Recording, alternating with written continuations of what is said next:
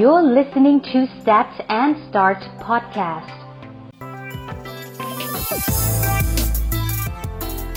แซดแอนซาสวัสดีครับ วันนี้เรามีเรื่องราวดีๆ มีตัวเลขดีๆ มีมุมมองในเรื่องของข้อมูลดีๆ มาคุยอีกแล้วนะครับ แต่วันนี้จะเปลี่ยนวิธีการเล่าเรื่องสักหน่อยหนึ่ง เพราะว่าวันนี้พอดีผมมีโอกาสได้ดูภาพยนตร์เรื่องหนึ่ง ที่ค่อนข้างเกี่ยวเนื่องกับการใช้ข้อมูล แล้วก็การใช้ตัวเลขต่างๆเนี่ยเข้ามามีบทบาทในชีวิตนะครับ พอดีผมตอนนี้ผมเรียนปริญญาโทอยู่นะครับ แล้วก็โชคดีที่อาจารย์ในคลาสเนี่ยมาสอนเรื่องของ Marketing Technology นะครับ แล้วก็พูดถึงเรื่อง Data เยอะ หนึ่งใน assignment ของพวกเราเนี่ยคือการที่ต้องมาดูหนังเรื่องหนึ่งที่ชื่อว่า The Great Hack ถ้าใครที่ติดตาม streaming app อย่าง Netflix เนี่ย ก็จะรู้ว่าหนัง The Great Hack เนี่ยเป็นหนึ่งหนังสารคดีนะครับที่มีอยู่ใน Netflix วันนี้ก็เลยรู้สึกว่าเออเฮ้ยในเมื่อเราดูแล้วก็เอามาใช้เอามาศึกษาเป็น case study ก็เออน่าสนใจนะ แล้วก็เป็นมุมหนึ่งเลยที่ทำให้เราเข้าใจว่าข้อมูลมันมีความน่ากลัวยังไง ก็เลยอยากจะเอาสิ่งที่สรุปได้ง่าย ๆ จากหนังเรื่องนี้เอามาแชร์กันเป็นพอดแคสต์ใน episode นี้นะครับ ก็หวังว่าเทปนี้จะได้อะไรออกไป เพราะว่าเรื่องเนี้ย เป็นเรื่องจริง และเป็นเรื่องที่ดังระดับโลกเลยนะครับ เรื่องนี้มันมีอยู่ว่าถ้าเกิดใครที่มีโอกาสได้เห็นเฟซบุ๊กก่อตั้งมานะครับ โดยคุณมาร์คซักเกอร์เบิร์กเนี่ยก็จะคิดว่า Facebook เนี่ยเออเป็น community ด้วยความตั้งใจที่คุณมาร์กเนี่ยอยากจะสร้างการเชื่อมต่อของคนทั้งโลก สร้างสังคมขึ้นมา Facebook ก็เลยถือกำเนิดขึ้น แต่ถ้าเกิดใครสังเกตดีๆเนี่ยจะมีข่าวใหญ่ของ Facebook ในช่วงปี 2 ปีที่ผ่านมาเนี่ย ก็คือที่เรื่องราวของเคสเคสนี้แหละในหนังเรื่องนี้แหละ ที่คุณมาร์คซักเกอร์เบิร์กเนี่ยต้องไปแถลงต่อสภานะครับว่า Facebook มีส่วนร่วมไหมของข้อมูลคนใน Facebook ด้วยกัน ตรงนี้น่าสนใจมากนะครับ จากข่าวตรงนั้นเนี่ยมันทำให้ผมเนี่ยมาดูหนังเรื่องนี้แล้วรู้สึกว่ามันเชื่อมโยงกันมากขึ้น เพราะหนังเรื่องนี้มันเล่าเกี่ยวกับบริษัทบริษัทหนึ่งที่ชื่อว่า Cambridge Analytica นะครับ Cambridge Analytica เนี่ยเป็นบริษัท ที่อยู่เบื้องหลังของการเเลือกตั้งในหลาย ๆ ประเทศนะครับ เป็นบริษัทที่เข้ามามีบทบาทในการสร้าง behavior, behavior ใหม่ของ consumer เขาเชื่อว่าเขาสามารถจะใช้ข้อมูลเนี่ยมาเปลี่ยนแปลงพฤติกรรมของคนได้นะครับ จริง ๆ Cambridge Analytica เนี่ยเป็นบริษัทลูกของ SLC หรือจริง ๆ เราเรียกว่า Strategic Communication Laboratories นะครับ เหมือนเป็นบริษัทบริษัทหนึ่งเนี่ยแหละ เหมือนเป็นเอเจนซี่ แต่เขาบอกเขาเก่งมากในการสร้าง behavioral ก็คือการสร้างพฤติกรรมใหม่ ตรงนี้น่าสนใจตรงที่ว่าสิ่งที่ Cambridge Analytica ทำและเป็นเคสใหญ่ ๆ ที่เกิดขึ้นในหนังเรื่องนี้เป็นแคมเปญหาเสียงของโดนัลด์ทรัมป์ที่อเมริกา แล้วก็เชื่อมโยงมาจนถึงแคมเปญดังหนึ่งแคมเปญของประเทศอังกฤษก็คือ Brexit สองแคมเปญนี้ห่างกันนะครับ Brexit เกิดก่อน แล้วก็เป็นแคมเปญของโดนัลด์ทรัมป์แต่ตรงเนี้ยสิ่งที่น่าสนใจคือมุมมองในการทำงานของบริษัทบริษัทนี้นะครับ บริษัทบริษัทนี้อ้างว่าเขาสามารถจะเข้าถึงข้อมูลของคน 87 ล้านคนบนฐานยูเซอร์ของ Facebook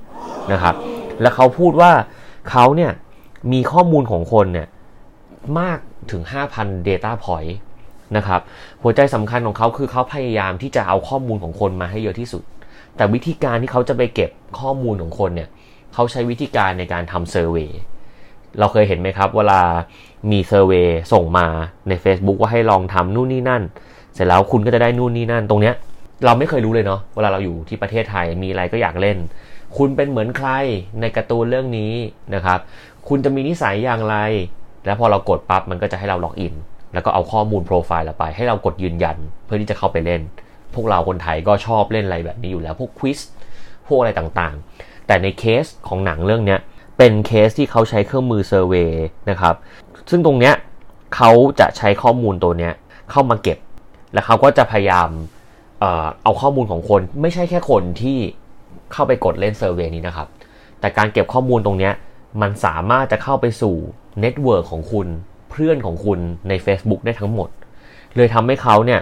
สามารถจะมีข้อมูลของคนเนี่ยได้เยอะมาก อันนี้คือผมดูจากในหนังนะครับ ผิดถูกไงอาจจะไม่ร้อยเปอร์เซ็นต์แต่ว่าเขาเนี่ยได้ข้อมูลจากเราหมดเลย ไม่ว่าจะเป็นสเตตัสไลค์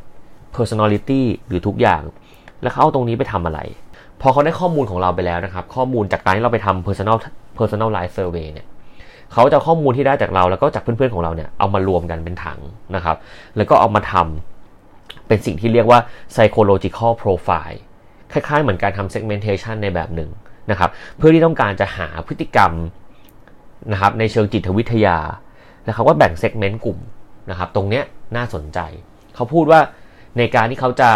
เลือกตั้งของโดนัลด์ทรัมป์เนี่ยคุณคิดสภาพเขตของอเมริกาเนี่ยมันก็จะมีหลาย ๆ รัฐถูกไหมครับเขาบอกว่ามันจะต้องมีกลุ่มคนที่ชอบฮิลลารีคลินตันอยู่แล้ว แล้วก็ต้องมีกลุ่มที่เชียร์โดนัลด์ทรัมป์อยู่แล้ว แต่ในโลกใบนี้ของการเมืองเนี่ย มันย่อมมีกลุ่มตรงกลาง และกลุ่มเนี้ยเยอะนะครับ ที่ไม่รู้ว่าจะเลือกใคร ยังไม่มั่นใจ ยังไม่ได้ปักใจเชียร์ ถ้ากลุ่มที่เป็น hardcore สองฝั่งเนี่ยแล้วเปลี่ยนยาก เพราะเขาเชื่ออยู่ละ แต่ Cambridge Analytica เนี่ยเขา focus segment ของคนที่ยังไม่รู้ว่าตัวเองจะเลือกใครกันแน่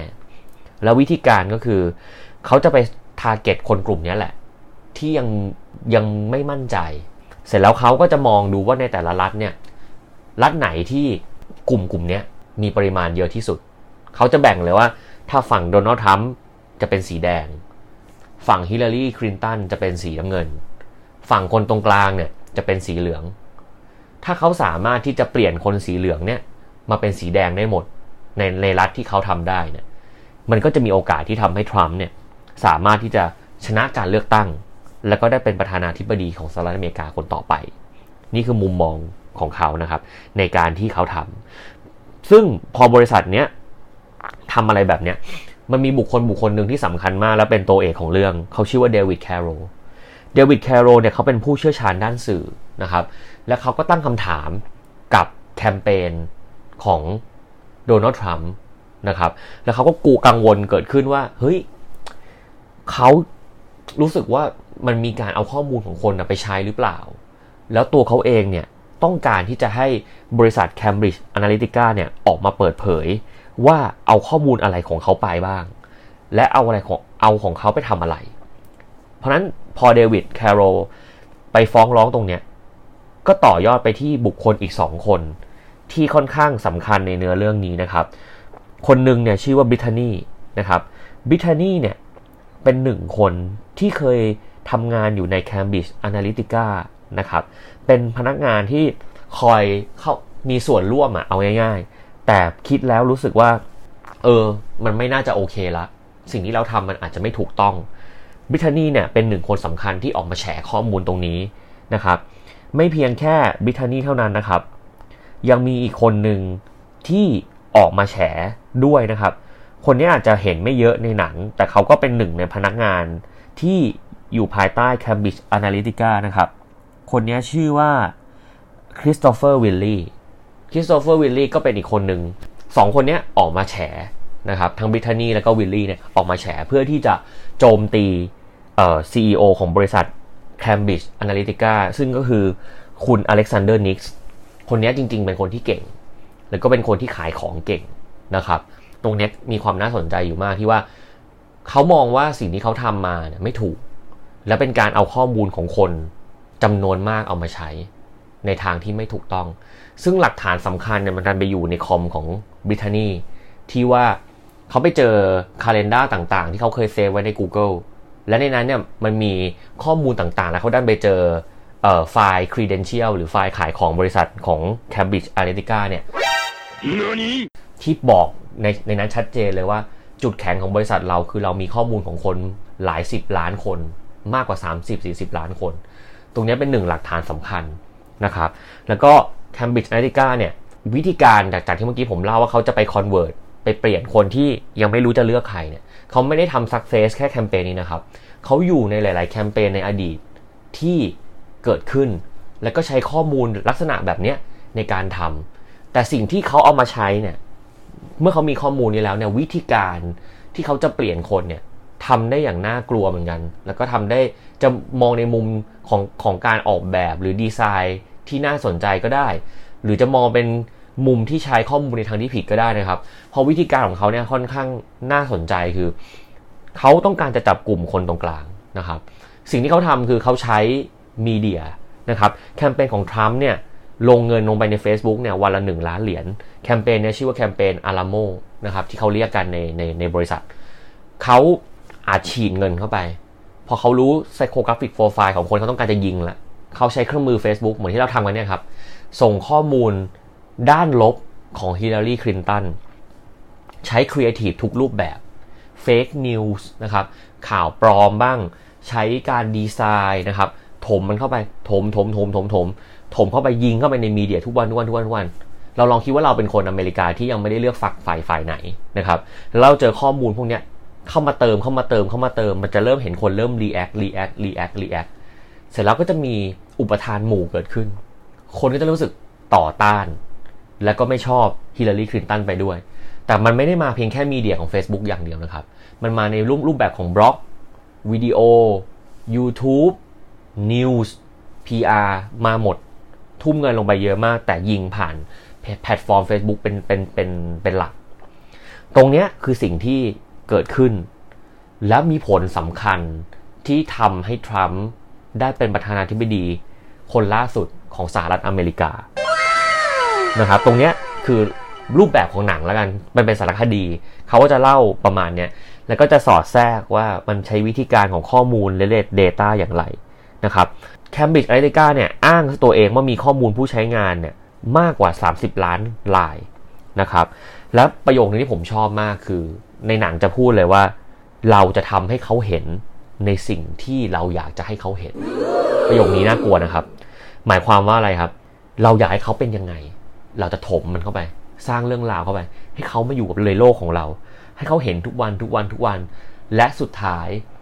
ก็จะเปลี่ยนพฤติกรรมมาทำในแบบที่เราอยากจะให้ทำอันนี้คือ keyword ที่ take เอาจากหนังหนึ่งอันที่ผมค่อนข้างมองว่ามันน่าสนใจมากๆนะครับ เพราะฉะนั้นตรงเนี้ยพอเหตุการณ์นี้เกิดขึ้น การต่อสู้ในชั้นศาลในการสอบสวนหลักฐานนะครับ ระหว่างเดวิดแคโรหนึ่งในผู้นำที่ต้องการที่จะเอาผิดการใช้ข้อมูล การไม่มี Data Privacy ของบริษัทนี้บิทานี่แล้วก็วิลลี่ที่ออกมาแฉข้อมูลต่างๆนี้รวมกัน ทั้งหมดเนี่ยส่งผลนะครับ ให้สุดท้ายเนี่ยบริษัท Cambridge Analytica เนี่ยก็ต้องถูกปิดตัวลงนะครับ แล้วก็ต้องล้มเลิกกิจการนะครับ แต่บริษัทแม่เนี่ยยังอยู่นะครับ แต่ก็ Facebook เนี่ยคุณมาร์คซักเกอร์เบิร์กเนี่ยก็ต้องมาแถลง ซึ่งจริงๆมาร์คซักเกอร์เบิร์กเนี่ยก็พยายามพูดอย่างชัดเจนว่าเขาไม่ได้มีนโยบายที่จะให้ข้อมูลเหล่านี้ แต่ก็ต้องยอมรับนะครับว่ามันมีช่องว่างอยู่ใน social media แล้วก็มีมุมมองมากมายที่เกิดขึ้น วันนี้หากเราพูดว่าเราเดินทางเรามี digital footprint อะไรในโลกออนไลน์เนี่ยเชื่อเถอะครับ ทุกๆอย่างมันถูกเก็บไว้หมด บางครั้งการเก็บข้อมูลเพื่อใช้งาน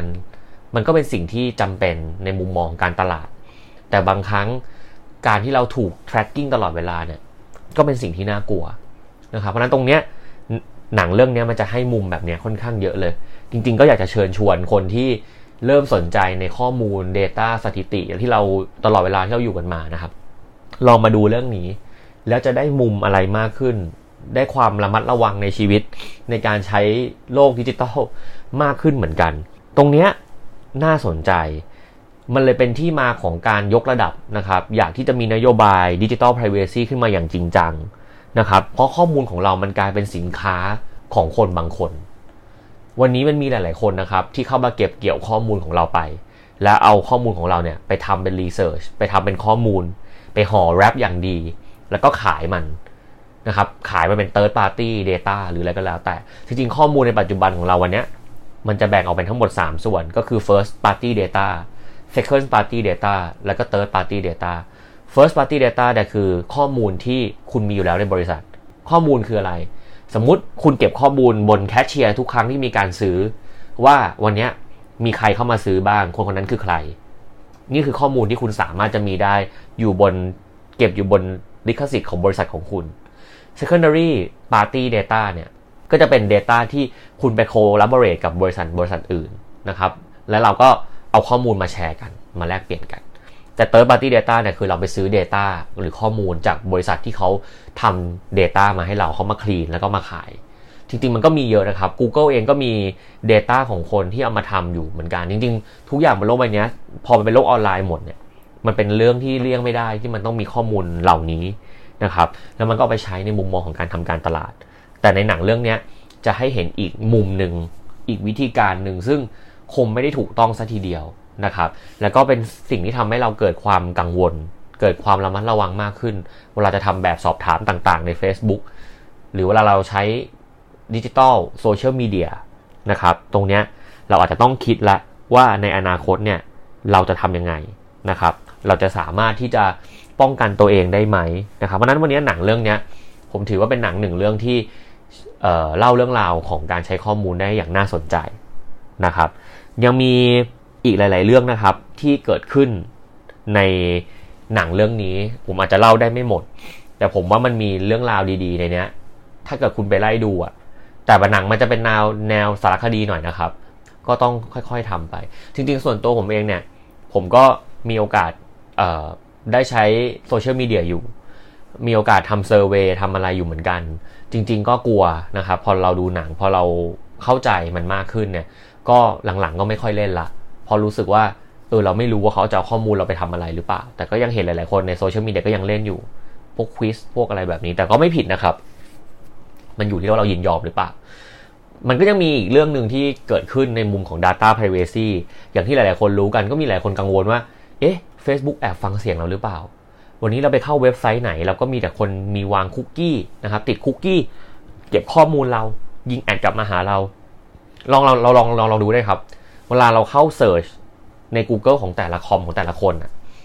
ผลลัพธ์ของ search จะไม่เหมือนกัน เวลาเราเลื่อน feed ใน Facebook sponsor ad ที่ยิงมาหาเราก็จะไม่เหมือนกัน ตรงนี้น่าสนใจนะครับ เพราะเขามีข้อมูลของเรา ว่าวันนี้เรา search เรื่องนี้กี่ครั้ง เราเข้าไปดูอะไรบ้าง แล้วเขาจะคัดสรรแต่อันที่น่าจะขายเราได้มาหาเรา หรือการเก็บเสียงก็ยังไม่เป็นที่ยืนยันว่ามีการเก็บเสียงหรือเปล่า แต่ก็มีหลาย ๆเคสที่ทำให้เรามีความกังวลใจมากขึ้นว่า ถ้าเขาเก็บเสียงเราจริง ๆ ในขณะที่เราเปิด Facebook อยู่ในมือถือนะครับ แล้วเราพูดพูดพูดพูดพูด keyword keyword keyword keyword ไป แล้ว ad เข้ามา อย่างเงี้ย ถ้าถามในมุมของ Privacy ก็อาจจะน่ากลัวหน่อยหนึ่ง แต่ถ้าถามในในมุมของเทคโนโลยีเออมันก็เป็นอะไรที่แบบล้ำสมัยไปแล้วพอสมควรนะครับเพราะฉะนั้นวันนี้หากคุณเป็นผู้ประกอบการนะครับ หรือเป็นพนักงานในบริษัทเนี่ยคุณจำเป็นที่จะต้องเริ่มหันมาสนใจตรงนี้ ไม่เพียงแค่ในแง่มุมของการจะไปทำการตลาดเพื่อบริษัทหรือเพื่อหาเงิน แต่ต้องมองในมุมของการใช้ชีวิตและไลฟ์สไตล์ในอนาคตด้วย อย่าลืมว่าโลกออนไลน์จะเข้ามา disrupt เราทั้งหมด วันหนึ่งเราจะเข้าสู่โลกโลกที่เป็น fully digitized การที่เราเป็น digitized เมื่อไหร่ สิ่งที่มันเกิดขึ้นแน่ ๆ คือข้อมูลและการเก็บข้อมูล และการ tracking ทั้งหมด พอโลกออนไลน์มันทำได้หมด เพียงแค่เรา click click หนึ่งสมัครเว็บเว็บหนึ่งสมัครเมลเมลหนึ่ง register อะไรบางอย่าง ข้อมูลของเราจะถูกเก็บไปทั้งหมด และข้อมูลเหล่านั้นจะถูกเอาไปใช้ในแบบไหนขึ้นอยู่กับคนที่เก็บข้อมูลของเราไป ดังนั้นการที่เรามี digital literacy เนี่ยอย่างน้อยๆเรามีความเข้าใจถึง landscape ของดิจิทัลรูปแบบของการเก็บข้อมูลต่างๆ นานา แล้วเราเอามานั่งเอามานั่งคิด เอามาใช้ในการใช้ชีวิต ก็จะมีส่วนสำคัญเหมือนกันที่ทำให้เรามีความสบายใจ หากเรากังวลเรื่องของ Privacy มากพอนะครับ ตรงนี้ก็จะเป็นอีกรูปแบบหนึ่ง แต่อีกมุมหนึ่งก็คือปัจจุบันแล้วเนี่ยเราไม่ได้มีแค่มนุษย์ที่มาทำข้อมูลแบบนี้ละ เรายังมีระบบที่เรียกว่า AI นะครับ AI ก็จะเป็นระบบออโตเมชันที่สามารถจะเอาข้อมูลต่างๆ เนี้ย มาทำมาปรุงและเรียนรู้ไปเรื่อยๆเรื่อยๆเพื่อทำข้อมูลที่ดีที่สุดให้กับบริษัทต่างๆ ตรงเนี้ยเรามีทั้ง AI มีทั้งข้อมูลมีอะไรเนี่ยอนาคตมันจะเป็นเรื่องของข้อมูลหมดเลย เป็นเรื่องของ Data หมดเลย แล้วหนังเรื่องเนี้ยก็เป็นหนังหนึ่งเรื่องที่แสดงให้เห็นว่ายังมีหลาย ๆ บริษัทที่เอาข้อมูลมาใช้ และก็สามารถจะทำให้เกิดผลลัพธ์บางอย่าง ไม่ใช่เพียงแค่ทำให้เขาตัดสินตัดสินใจซื้อ แต่เปลี่ยนพฤติกรรมเขาไปตลอดเลย เพราะนั้นวันนี้สิ่งที่ผมอยากจะบอกอย่างหนึ่งผมชอบประโยคนึงนะครับ ที่มีโอกาสได้เรียนหนังสือกับเกสแล้วเขาแชร์ข้อมูลนี้มาเขาพูดว่าจริง ๆ แล้วข้อมูลหรือคำว่า Data เนี่ย มันก็คือ people information เนี่ยแหละ มันก็คือข้อมูลของคนเนี่ยแหละจะถูกเก็บอยู่ในรูปของตัวเลข อยู่ในรูปของสิ่งต่างๆ แต่ข้อมูลจะไม่มีประโยชน์เลย ถ้าเราไม่สามารถที่จะเอามันมาเก็บ และเอามันมาโปรเซสต่อได้ บางครั้งบางคนหลาย ๆ บริษัทมีข้อมูลเยอะมาก แต่ไม่สามารถเอาตรงเนี้ยมาใช้เอามาทำได้นะครับ ตรงนี้เป็นสิ่งสำคัญที่ผมอยากจะให้มุมมอง แล้วก็ส่งต่อเรื่องนี้จากที่ผมไปเรียนมาแล้วรู้สึกว่าคลาสเนี่ยเเป็นคลาสที่ดีมากๆเลย แล้วก็อยากจะเอามาเล่านะครับ ข้อมูลที่ดีคือข้อมูลที่เราเอามาใช้ และใช้มันบน objective บางอย่าง บนเป้าหมายบางอย่าง แล้วเรียนรู้พัฒนาต่อไป เพื่อให้เราสามารถจะต่อยอดข้อมูลเนี้ย เป็นมุมมองของการทำสิ่งต่างๆ เพื่อทำให้ธุรกิจเราเข้าเข้าใกล้เป้าหมายที่ตั้งไว้ได้มากขึ้น นี่คือรูปแบบของการทำ Data นะครับ แล้วก็ทำ Data Automation ให้มันแข็งแรงขึ้น หวังว่าวันนี้ฟังเหมือนดูหนังเพลินๆเนาะก็มีตัวละครมากมายแต่จริงผมเล่าได้ไม่ละเอียดหรอก จริง ๆ ในหนังมันมีอะไรเยอะนะครับ ก็อยากจะเชิญชวนทุกคนที่มีเวลาว่างนะครับ เข้า Netflix นะครับแล้วก็ดูหนังเรื่อง The Great Hack นะครับ และถ้าเกิดใครมีมุมมองอะไร ก็ลองมาแชร์กันดู นะครับ ส่วนถ้าใครที่ไม่ได้ไม่ไม่ได้ไปเวลาจะไปดู แต่ฟังตรงนี้แล้วเกิดความกลัวหรืออะไร จริงๆ ผมว่ามันหนีไม่พ้นการเก็บข้อมูลเป็นเรื่องธรรมชาติ เราก็ถูกเก็บทุกวัน ผมถูกเก็บทุกวัน แต่มันอยู่ที่ว่าเราจะสามารถป้องกันและเข้าใจมันได้มากแค่ไหน อะไรคือความพอดีของมัน หรืออะไรคือสิ่งที่เราจะสามารถควบคุมได้ ตรงเนี้ยต้องช่วยๆกัน ประเทศเรายังไม่ได้มีกฎหมายตรงนี้ เป็นชิ้นเป็นอันที่ชัดเจน แต่เชื่อว่าวันหนึ่งจะต้องมีกฎหมายเรื่องนี้ ขึ้นมาอย่างแน่นอนนะครับ เพราะนั้นใช้ชีวิตในโลกของออฟไลน์อย่างระมัดระวังแล้ว ก็อยากจะขอรณรงค์ให้ใช้ชีวิตในโลกของออนไลน์ อย่างระมัดระวังเช่นเดียวกันนะครับ สุดท้ายนี้ก็ขอให้เทมนี้มีข้อมูลดีๆให้ทุกคนนะครับ แล้วพบกันใหม่ตอนหน้าครับ สวัสดีครับ